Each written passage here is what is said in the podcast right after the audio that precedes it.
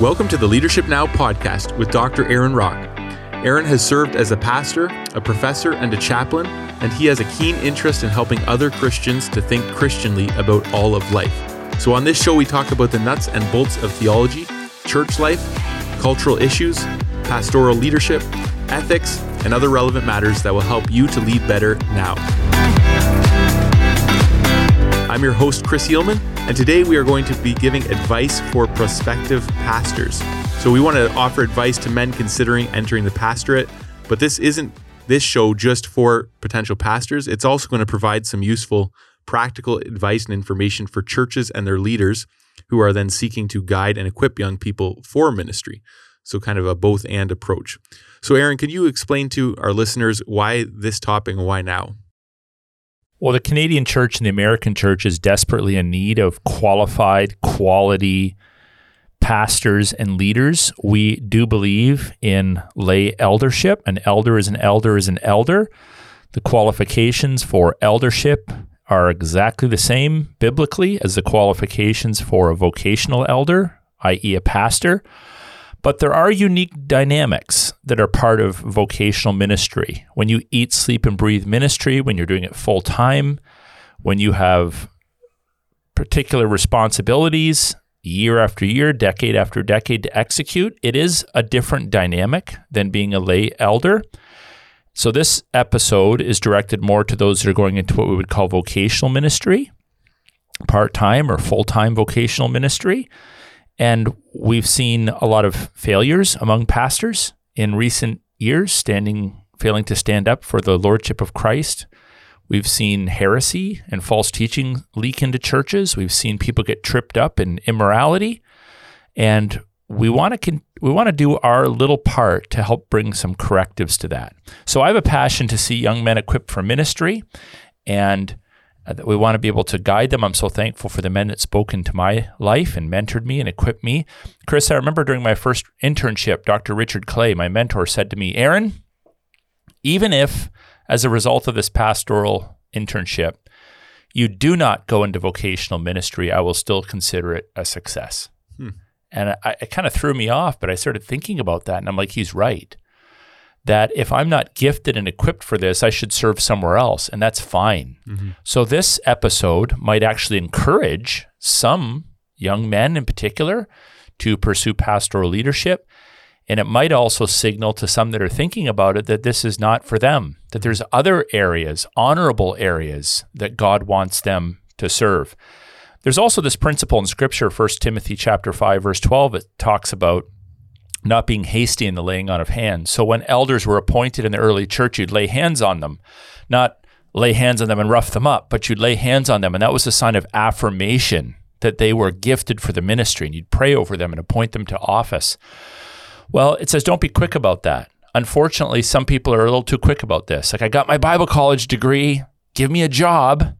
You know, I'm 21 and a half years old. I'm ready to pastor a church because I know how to preach the Bible very naive and reductionistic to think that way.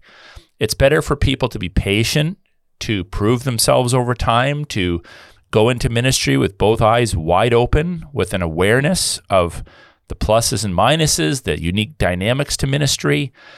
When I was in Bible college, I went to Bible college with many men, some of whom have gone into pastoral ministry and have been quite uh, useful and helpful and uh, in a spiritual way successful.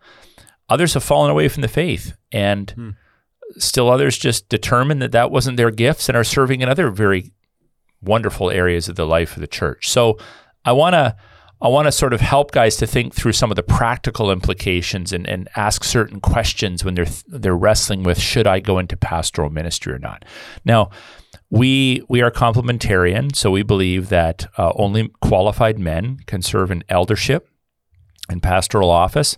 But I will say this there's lots of room for women to also serve in vocational ministry, in children's ministry, and women's ministry, and administrative ministries, and counseling ministry. So while this podcast isn't so directed so much towards women, it's directed more towards pastors.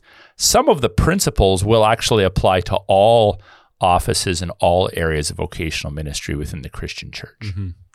Now, one of the things when it comes to any vocation, I imagine, is there's the the public uh, idea of it. So, you know, before I was a pastor, a vocational pastor, there was the idea from the outside of what a pastor does, which was largely limited to Sunday morning preaching. And right. so I think some of the things you're going to get at with some of these advice is going to help people expand their view beyond just, I need a Bible college degree. We've talked about that in previous podcasts. Yeah. Yeah. Actually, I, I was telling our uh, new members class last night that when I started to believe that the Lord was calling me into ministry, it was it was partly I aspired to it, which is the first qualification in 1 Timothy chapter 3. You have to aspire to the office. It was input I was receiving from godly peers and godly family members. And it was just many years of training and serving and determining what areas of ministry I was gifted for and wasn't gifted for. I knew in some way I wanted to serve the Lord in vocational ministry, but I didn't really know where. And you might be surprised where you end up because you know this. Yeah. When I started to train for ministry, I sort of said to the Lord, in terms of all the different ministries you could do, I'll do anything, but I never want to be a lead pastor. That's the one area I, I, I don't want to do. I just had a I had a different perspective of what that was all about. And while I've served in many other different areas of ministry, chaplaincy, and as a youth pastor and associate pastor, I happen to think this is the area that I'm most gifted for. But I wouldn't have known that when I was 18, 19, and 20. Mm-hmm. I wanted to be a missionary to the Muslim world or a youth pastor or maybe a college professor. And, you know, I've, I've done a little bit of each of that and I've, I've enjoyed it. But I would never have thought that this is the area where God designed me to flourish best. So be open. You may have a heart for pastoral ministry. Maybe like, I want to be a preaching pastor. Well, maybe the Lord has a different kind of ministry in store for you. And as you grow and mature, there's no there's no better or worse. It's what does God have for you? So I want to start by asking the question, encouraging people to ask the question about their intentions. Mm-hmm. This is a starting point, right? We, we need to constantly be asking ourselves, why do I think, feel, and act the way I do?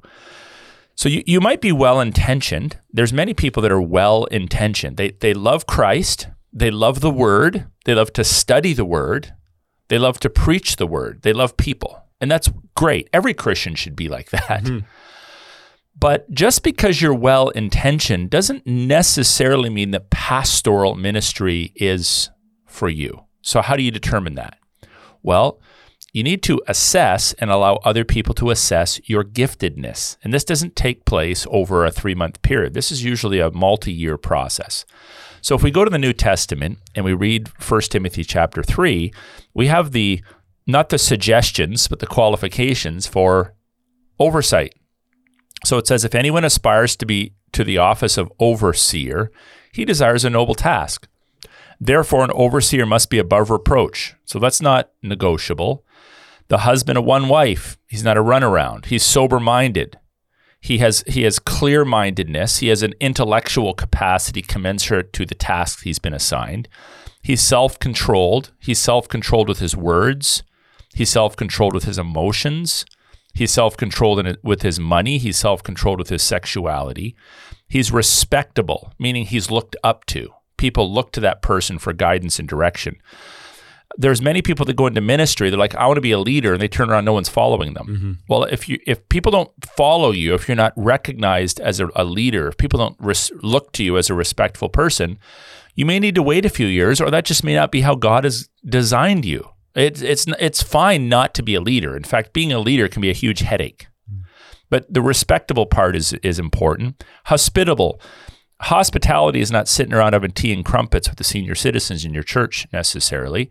Hospitality is fundamentally directed to the stranger. So if you're not good with newcomers, you don't want to, you don't like greeting new people. You're you're an, you're an introvert. You like just hanging around your office with your books and your nose and commentaries there's a place for you to serve, but it's probably not in pastoral ministry. Mm-hmm. Able to teach doesn't mean you have to teach geography, mathematics, and physics, but you have to be able to competently competently teach the Word of God. A deacon must know the Word of God. An elder must know the Word of God, but a pastor elder must also have the capacity to teach it. not to be a drunkard, so self control over substances, not violent, but gentle, not quarrelsome.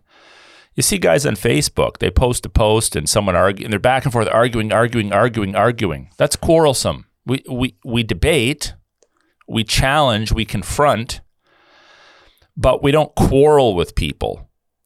It goes on to say, not a lover of money. He must manage his household well, with all dignity, keeping his children submissive. We have pastors pastoring churches whose kids are transgender, and they're still pastoring churches, whose kids are flagrant unbelievers that are completely out of control. But this is my job, so I still show up to preach on Sunday. No.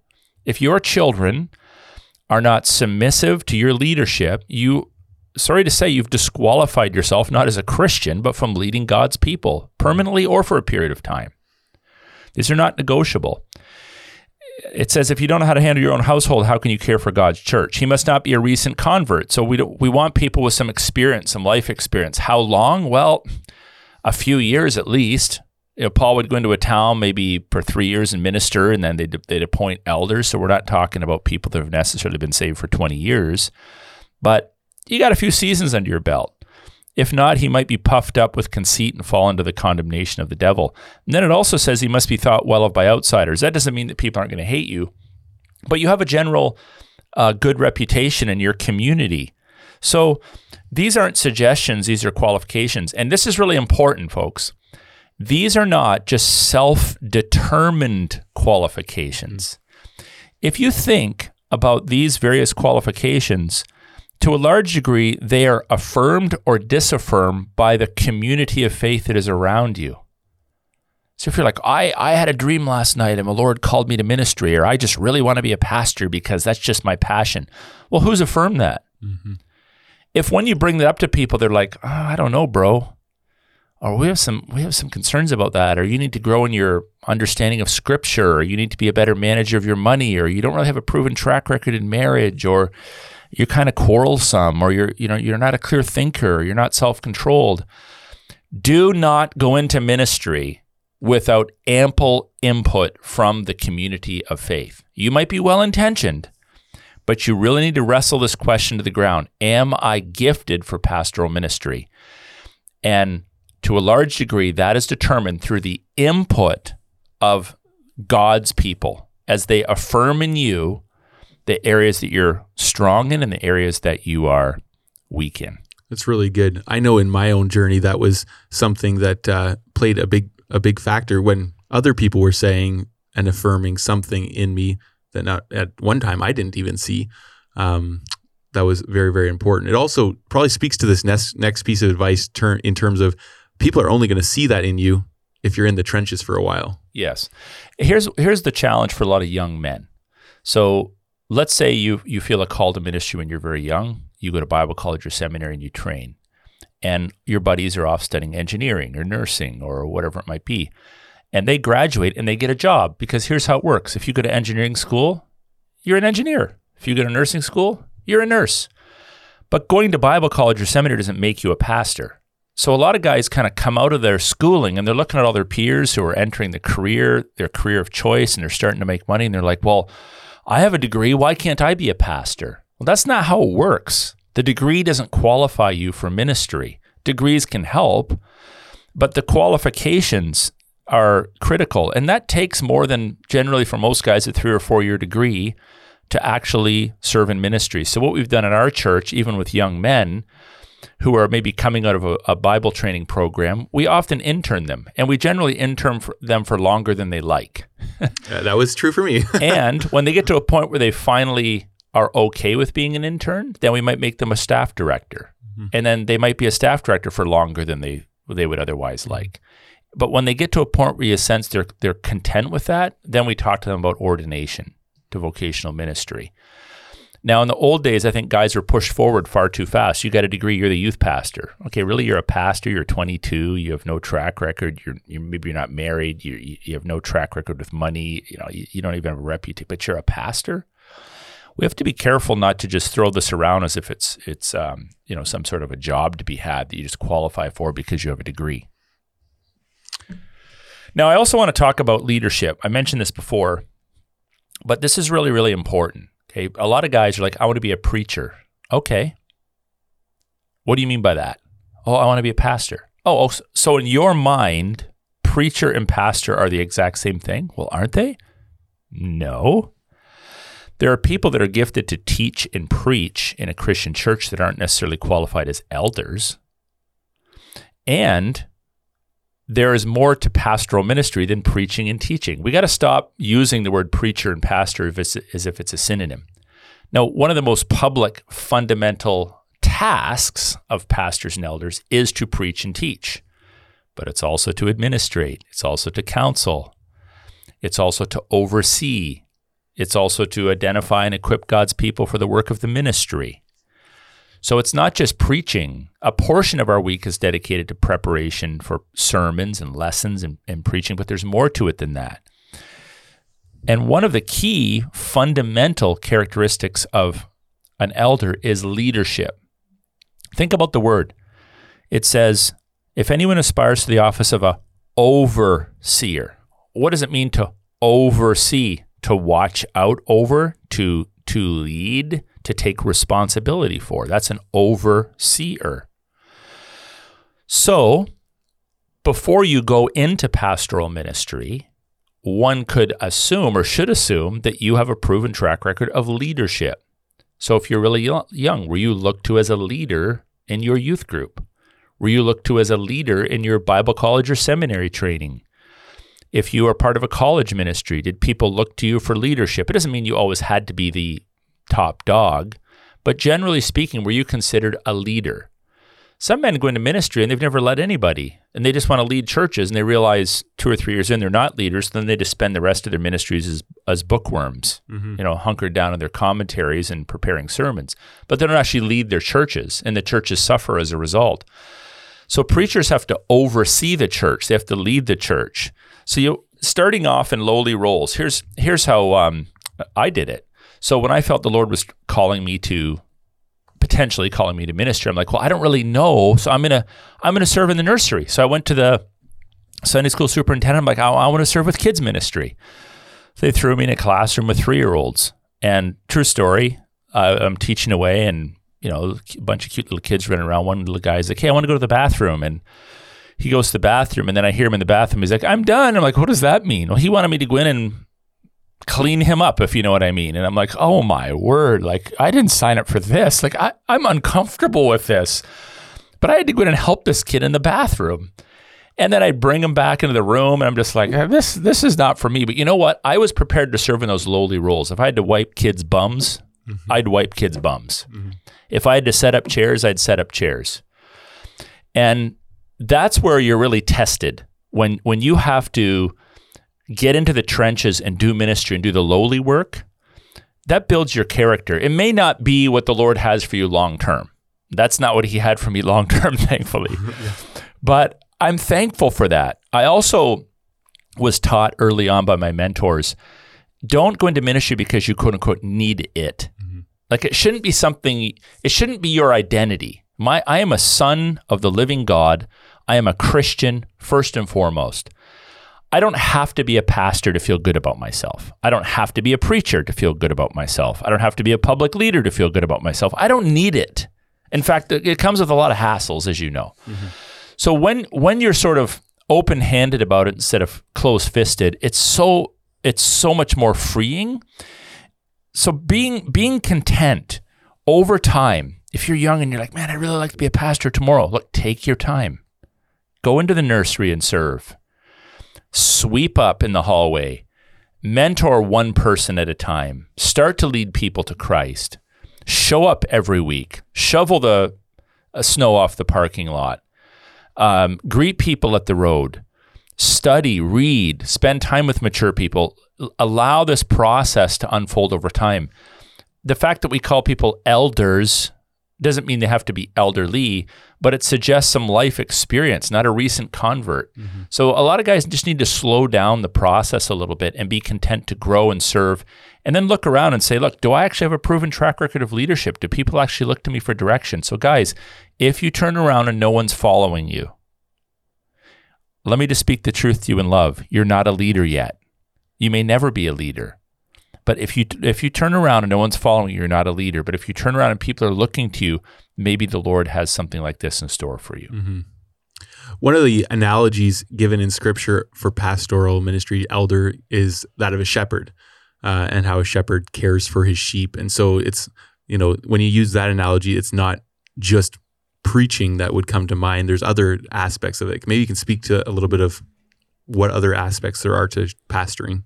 Well, ultimately, we're called to love the Lord our God with body, soul, mind, and strength, and love others as ourselves. So I, I believe that pastors, first and foremost, must love people rather than loving preaching or loving being pastors. If we don't love people, we're not going to do well in ministry long term. It starts with a love for people, which flows necessarily and inevitably from a true love for God. So when we love God, we love the people that Jesus died for, and we have that heart for the city. We're, we're burdened for the the lost the lost people in Jerusalem, as Jesus was. Then that heart, that shepherding heart, is going to sustain us long term through ministry because you know as well as I do, ministry is messy, and people can be frustrated. It, people learn to push every button you have, and a whole lot more you didn't know you had. And it can be irritating and it can be discouraging. And at times you can feel like you're being used and abused or disrespected. You have to love people. Now, loving people doesn't mean that you're a pushover. It doesn't mean that you have to be, you know, Mr. Rogers personality. Uh, my my expression of love is probably different than some people's expression of love. I like to tease people. I like to joke around. I like to ask people a lot of questions. I like to spend time with people. I like to discuss theology. Um, but I I genuinely love people, and that has sustained me through many dark periods in my life where I'm thinking to myself, should, should I even continue in this? Like maybe I should just go build houses or something. But loving God and loving people is what sustains us. in my case, for 29 years, mm-hmm. and hopefully it will continue to sustain me. So I know some fellas that it, the vibe I get is, well, I love to preach. Okay, so you, what do you mean by that? Like, think about why do you love to preach? Well, I just, I just love ideas, and I love getting up front, and maybe if they're honest, I, I love it when people are paying attention to me, and you know, I, I love it when you know the room's fixated on my voice, and that, that is not the kind of love we're talking about here. It's not about loving preaching. It's about loving people. And if you love people, then you you will you will love to preach as part of the way that you're going to express your love to help to equip them for the work of the ministry and to point them towards God. So if you're the kind of guy that just likes to hear yourself talk or you just love preparing sermons, I don't know if you're going to survive very long. It, you have to go back to the basics. Do you love God and do you love uh, people? Yeah as I think about loving others, the call of Christ is to when you take up your cross is to deny deny yourself. So obviously pastoral ministry can be f- fulfilling, but if our primary pursuit is to find fulfillment in it rather than to serve the Lord, serve others, then that gets things messed up. Yeah, right? and, and that's you know, Chris, it's so man, that can be a really hard thing to determine. Like, why why do I do what I do? Is it feeding some sin in me? Is it the attention? Is it some sort of grandstanding? Why do I pastor God's people? What what is it about pastoring that pulls me in? We have to be re- relentless and ruthless in this regard. Some guys stay in it; they don't even want to be in it. It's like, well, this is what I've always done. That's where I get my paycheck from. Mm. Others are in it because they they're show offs, so they're prideful, and then by God's grace, we have a lot of men that, I mean, none of us are perfect, but mm-hmm. we have a lot of men that, you know, for the most part, are well intentioned. Mm-hmm. I also wanted to circle back to this this idea of preaching. Like I, I have, I have huge respect for pastors that are very practical and you know love being with people and I have huge respect for pastors that are more scholarly that can pretty much speak to any subject you could think of in, in theology or church life. There's a broad variety of personalities that God uses in the scriptures. When we look at the apostles, it's clear that John's personality was very different than Peter's, and Peter's was very different than Paul. So the Lord uses personality to preach and minister to people, and, and we're fine with that. But I would just want to challenge those that may enter into pastoral ministry because they're they're just bookworms. So there's you know, the Bible talks about some, some, are apostles, some are prophets, some are teachers, some are you know evangelists, some are some are um, uh, pastors.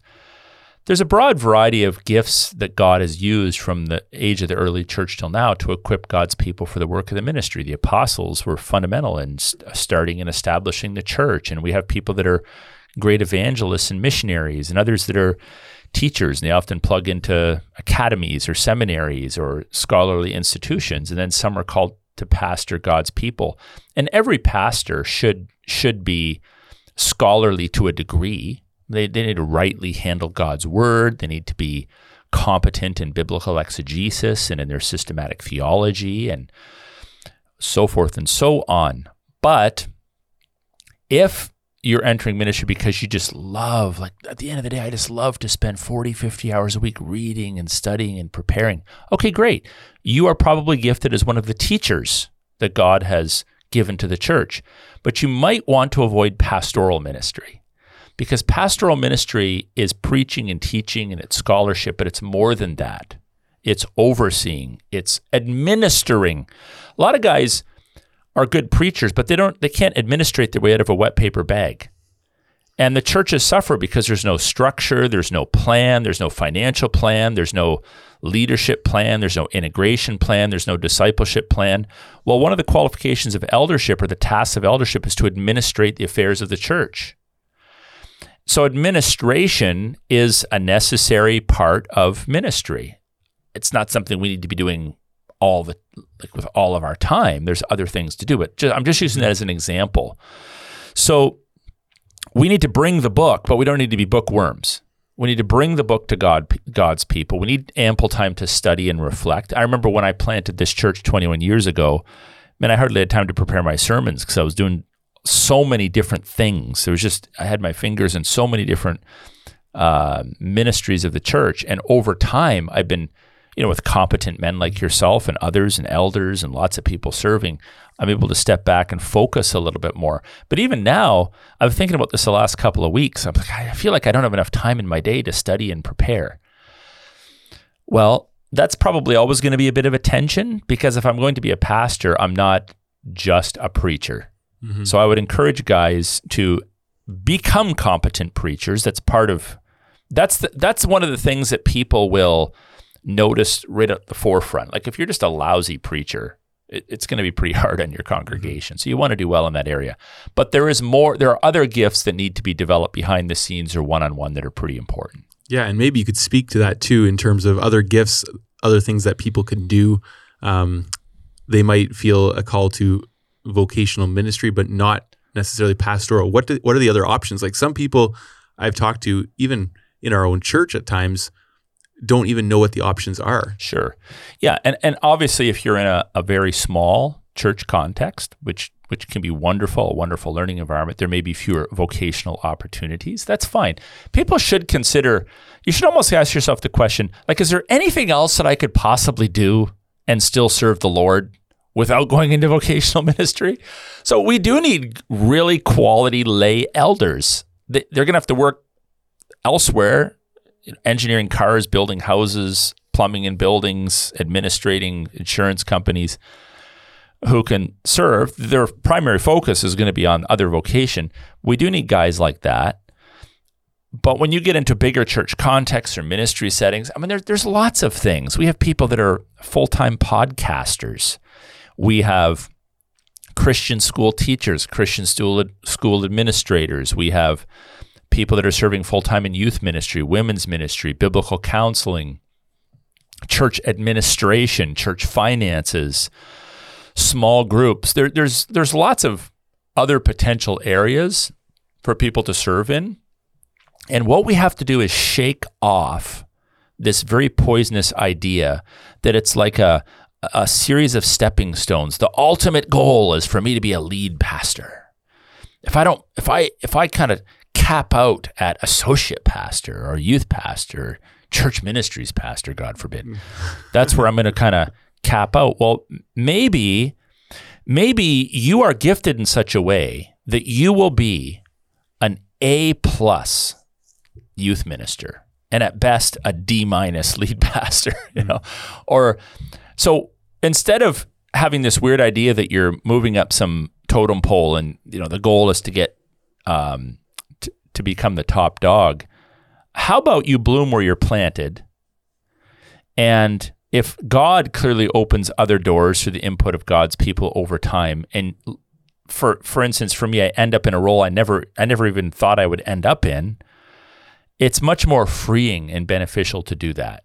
Mm-hmm. Um, you know, in our church, we have um, you'd know you'd know better than me, but we have um, how many people do we have on staff? Like twenty. That's a good question. Twenty-two or twenty-three or something like yeah. that. Well, we're looking at these people. They're they're not all gunning to be lead pastors. That's right. In fact, I don't know really if any of them that are, but there may be two or three that over time, over the years, move into roles like that. That'd be cool. But our mindset is not, oh, this is your this is your temporary assignment, and then you're going to get a promotion, mm-hmm. and then mm-hmm. there's another temporary assignment, and you're going to get a promotion.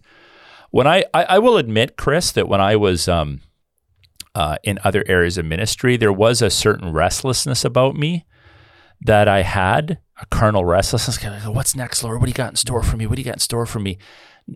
Now that that can be good, like being driven and and wanting to stretch yourself, but it also robbed me at times of the joy of serving right now.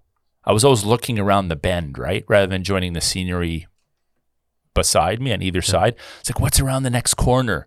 You know, what's the next ministry opportunity? What's the next assignment? And it can be very exhausting. Mm-hmm. It can rob your joy, and it can actually hinder your fruitfulness. So I would just encourage guys to be thinking about those issues. Is there, is there anything else I could do to serve the Lord? You know, if there is, maybe maybe I would be more spiritually useful to the kingdom of God. Yeah, absolutely. It's like the body analogy given in Corinthians. It's if if you're not a great head, don't be a a hand like a head, be a hand. Find where you're gifted. Again, that comes from others' input as well.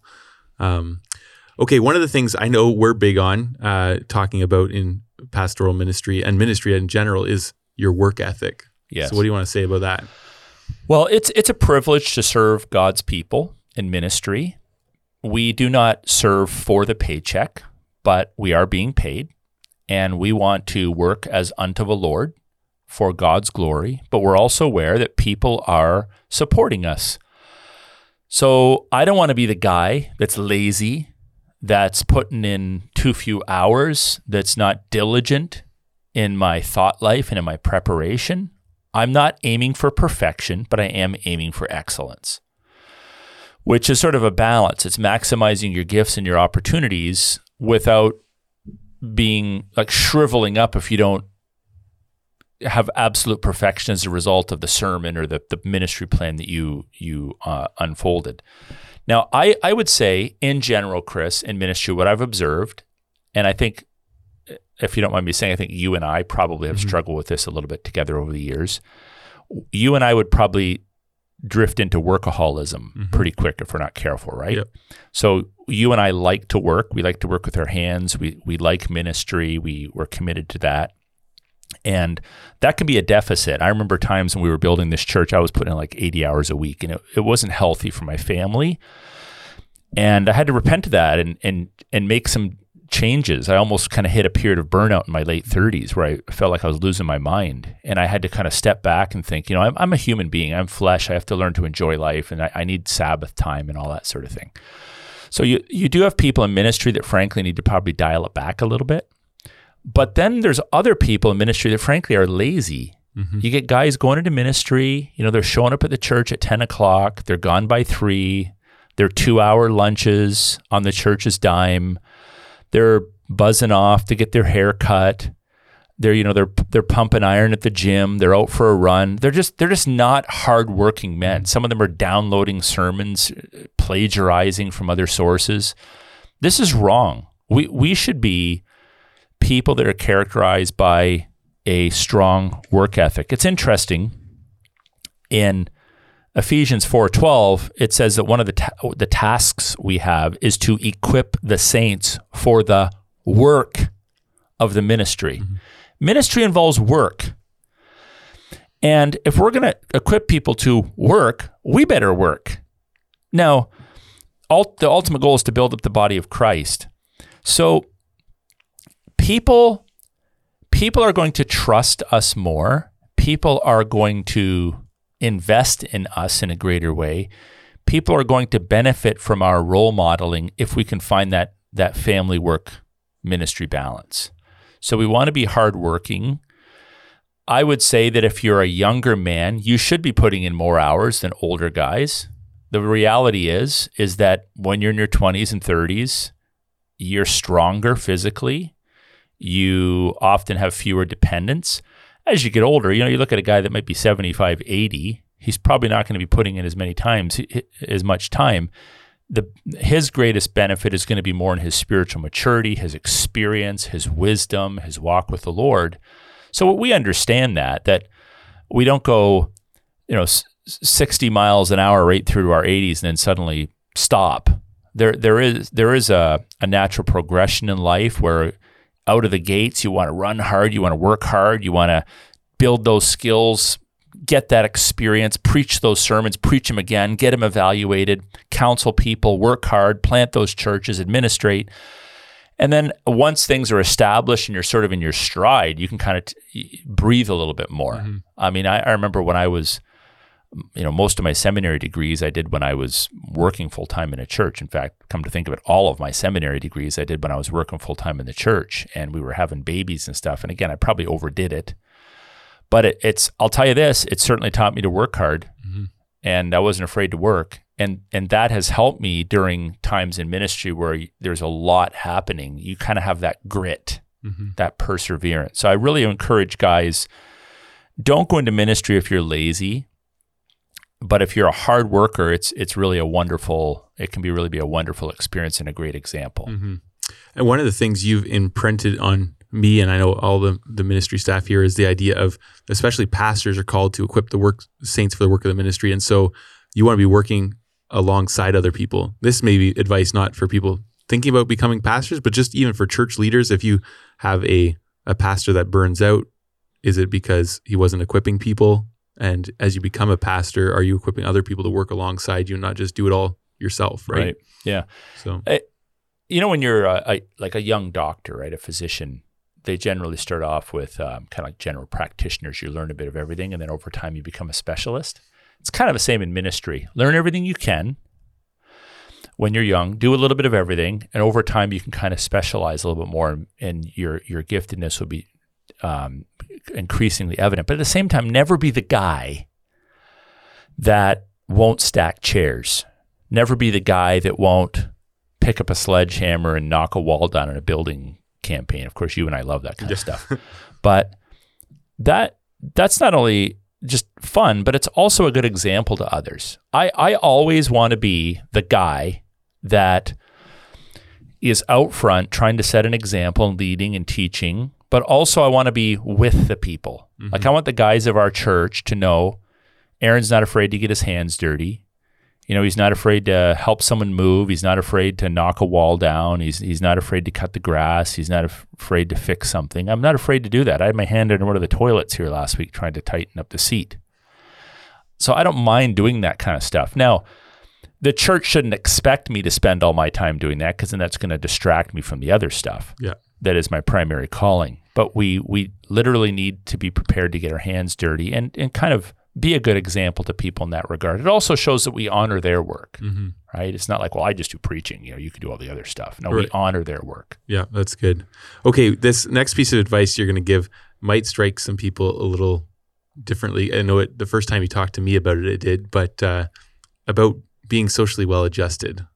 What would you say to that? Well, part of ministry is ministering to a broad variety of people. We are to equip God's people for the work of the ministry. And you look at your congregation, there's a lot of different personalities there. So, regardless of how we were raised or what our natural bent is, we have to work really hard as pastors to try to relate to and understand and get along with as many people as we can. And you know, it's it's it's it's a biblical concept. You know, in in 1 Corinthians 9 Paul talked about, you know, to the weak I become weak that I might win the weak. I have become all things to all people. Now I know he's talking there about Christian liberties not being a stumbling block, but there's a principle there of adaptation. Are we adaptable? So if I'm interacting in, with an a an immigrant, am I am I attuned to the unique challenges that that person's experiencing, and can I kind of minister them in light of their circumstances? If I'm ministering to a single adult that's gone through a divorce, or a professional couple, or a tradesperson, or a young person, or a person from a different culture, like am I can I adapt? A person with a strong sense of humor, or a person that's really serious. Mm-hmm a person that has trouble speaking or a person that's very verbal? Can I can I adapt to the situation? And unfortunately, I think a lot of pastors are a little bit socially awkward. They are uncomfortable in their own skin and uncomfortable around people. And I think we have, again, everyone's different. I'm not trying to be disrespectful, but if you're a socially awkward person, that's something you need to bring to the Lord and try to work on. So there's there's two sorts of socially awkward people. There's there's the people that they're always got to be cool, right? I find people that want to be uber cool to actually be socially awkward. They're the kind of people that sort of overdress for every occasion. They they um, in a humorous conversation they like they they talk down to people or they laugh down to people. They they're generally known on social media for those pastoral action shots. Mm. like one of the things I find repulsive is the the past. Sorry, guys, a pet peeve here: pastoral action shots. Finger in the mouth makes me gag. Where the guy sort of in his profile picture, he's picking his picture, and it's him like right in the middle of a you know a hot point in a sermon, and he's got his his microphone on, and his pulpit there, and his Bible, and there's all these people just leaning in, like gasping for the next nugget of truth. Guys, that's gross. Or if you got one of those pictures where you're, you know, you got your tight shirt on, you're flexing, you got your tats, and you got Bible verses tatted up and down your arm, and you get your Bible, you're kind of a weirdo. I don't know if anybody's ever told you that, but that's socially awkward. You might think it's cool, but people are actually embarrassed for you. And you just need to be told that. So you got that side the kind of the extreme, the guy that just kind of looks for attention. He always wants to be cool. He's not really comfortable in his own skin, but he pretends he is, but he's really not. And on the other side, you got the guy that's like uber nerdy, you know, that's old fashioned. He's always like 20 years outdated in terms of what he's wearing. And it might be uh, kind of socially unaware of mm-hmm. what's going on around him and the cultural issues we're experiencing. Now, of course, Nick, there's no such thing as the center ground. It's not like there's one stereotype for social balance that somehow we all need to aspire to. But within our cultural context, the bottom line is if you can't interact with and get along with and minister to and have a conversation with the vast majority of people, you probably need to make some adjustments. So let's just say this. Let's say you have 100 people and you you you, you line them up. Okay, there may be 10 people on either end that are hard for you to relate to. Mm-hmm. You know, those extra grace required people on one end who are just very difficult, very broken. You, know, you, you, just try to spend time with them, but it's really hard. And then you got people on the other end that maybe are aloof or distant. Okay, fine. There's always going to be people that are hard to relate to, but that the 80 people in the middle, mm-hmm. for the mm-hmm. most part, you should be able to interact with them well. Mm-hmm. So learning to having people over to your house that aren't like you will will help you to socially adjust. Asking people like eh, the way I'm dressed, the way I do my hair, my hygiene, the way I communicate with people, is it is it kind of off-putting? Like why is it that pastors are are uncomfortable getting input in this regard? Like if I if I was a socially awkward dude, I would want people to tell me that. And over time, we are always, there's always uh, elements of social awkwardness in us that we are adjusting along the way. I remember when I showed up for, for grade nine, I was wearing some shirt that you know, and some kid made fun of me for my shirt.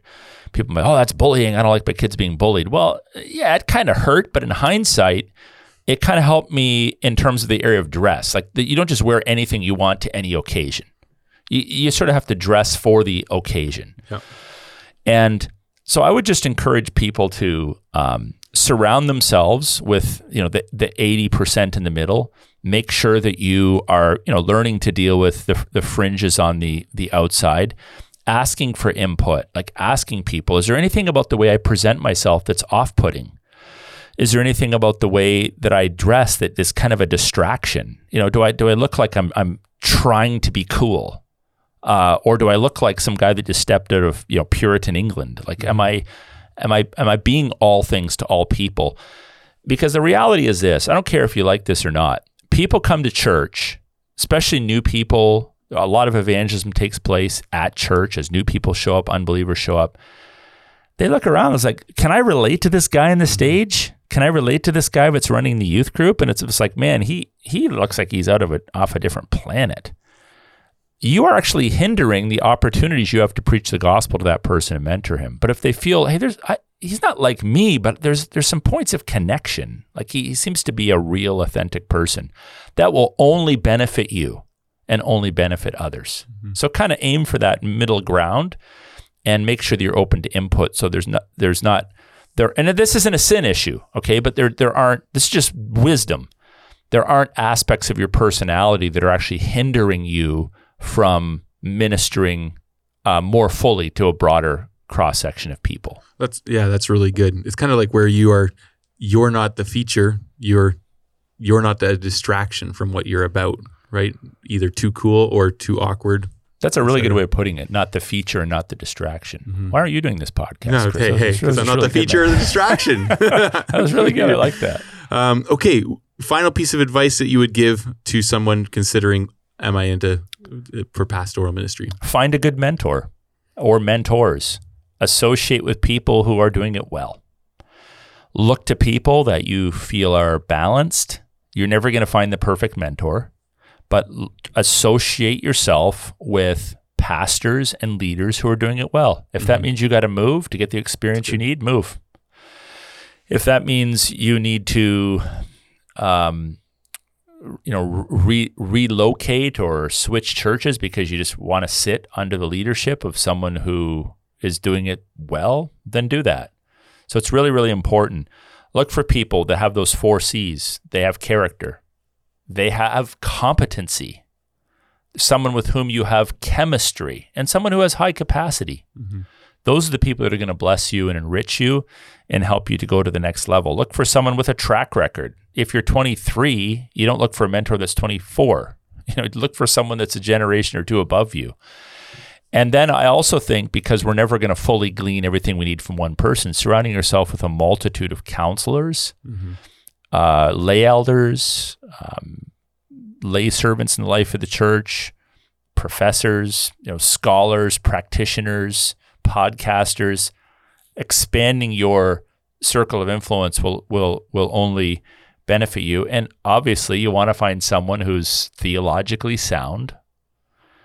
So that's the mind. Mm-hmm. But you also want to have find someone that is wise.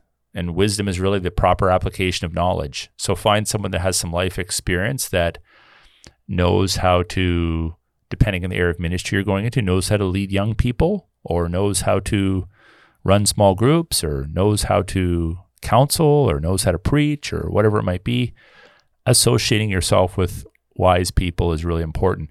The time will come uh, soon enough when, as you age, you're going to be the papa bear, the mama bear in the room, and that that happens quicker than you probably think. Where people now are looking to you, but if you're starting off and you're young in ministry, don't go it alone. Uh, look for input, look for guidance, and uh, look for good mentors. Uh, Paul Timothy and Titus had Paul. Many men spoken to my life over the years. I'm grateful for them, professors and pastors and colleagues, and uh, it's just it's just a huge blessing. by the way, you can learn from both good examples and bad examples. Mm-hmm. So you don't you don't have to look for Mr. Perfect. You can spend time with someone and you're like, you know, I, I learned these nine things from them. I mean, they just really did it well. But there's this one area, man, I would never do that. So you can learn from both the positive examples and negative examples. So I want to see a lot of young people consider vocational ministry. We need quality people um, entering vocational service. You know, we we especially right now, there's a lot of churches out there that are starting up that are just desperate for pastoral leadership, and they just can't find people who are prepared to stand for the lordship of Christ. One final thought: I'm um, I'm a fan of seminary and Bible college. I, I think it's important to get some formal training. But at the same time, uh, unfortunately, it's it's expensive. I, I, do not recommend people go into debt for their theological education. And some people are already working; they have families and they feel called into ministry, so they they want to maybe consider some online stuff. Uh, or they may be in a state or a province where the schools are woke or liberal and there's just not a lot of options for them. So, one good thing for people to consider is there's a lot of correspondence and and distance learning options available these days. But don't do that by itself. Make sure that you are plugged in to a healthy church. Mm-hmm. So if you're going to pursue more of a distance education form of ministry, that's fine. You are going to lose out on some of the classroom interaction and the campus life, which can be very formative. But if that's your circumstance, that's fine. You can really benefit from studying and learning and growing. It, it is expensive. There's going to be an investment to be made, but don't just do the academic stuff. Make sure you are serving in your church, you're being mentored, you're demonstrating your gifts, and you're getting a lot of feedback from people in the process. And then be patient and just allow God to open doors as He sees fit. He may have at the the end of the day a plan or ministry for you that is not even on your radar right now. So be open to that and let God just guide you along the path. Mm-hmm. One other thing I was just thinking as you mentioned some of those conferences are a really useful tool. Um, and I know you're speaking at an upcoming conference for the Ezra Institute. Uh, where is that now? That one's down in the in the Grimsby area at the Rathfarnham Inn. Uh, that's a, a, colloquium. You can find it about that in the Ezra Institute. I think there's still some spots. It's a, a small, more intimate conference, and um, it's going to be good. And then we we like to promote the uh, Church at War conference at, in um, at, at, Trinity in uh, in in November. And then we also have a Mission of God conference with the Ezra Institute at our church in Windsor, Ontario, which is right across the river from Detroit, Michigan, on the 10th of December. Yeah. So, so lots of great opportunities to yeah. connect, and that's where some really good networking can happen as well. So, well, thank you, Aaron, for that advice. And to our listeners, reminder that you can find this podcast both on the CJXC radio Canada's Constant Christian Companion, as well as the Fight Laugh Feast Network. Download their app, and you can download this podcast as well as those of the Ezra Institute, the Rebel Network, a whole bunch of great other podcasts from people both on this side of the border as well as our brothers and sisters down in the States. And uh, make sure to tune in next week for another episode of Leadership Now with Dr. Aaron Rock.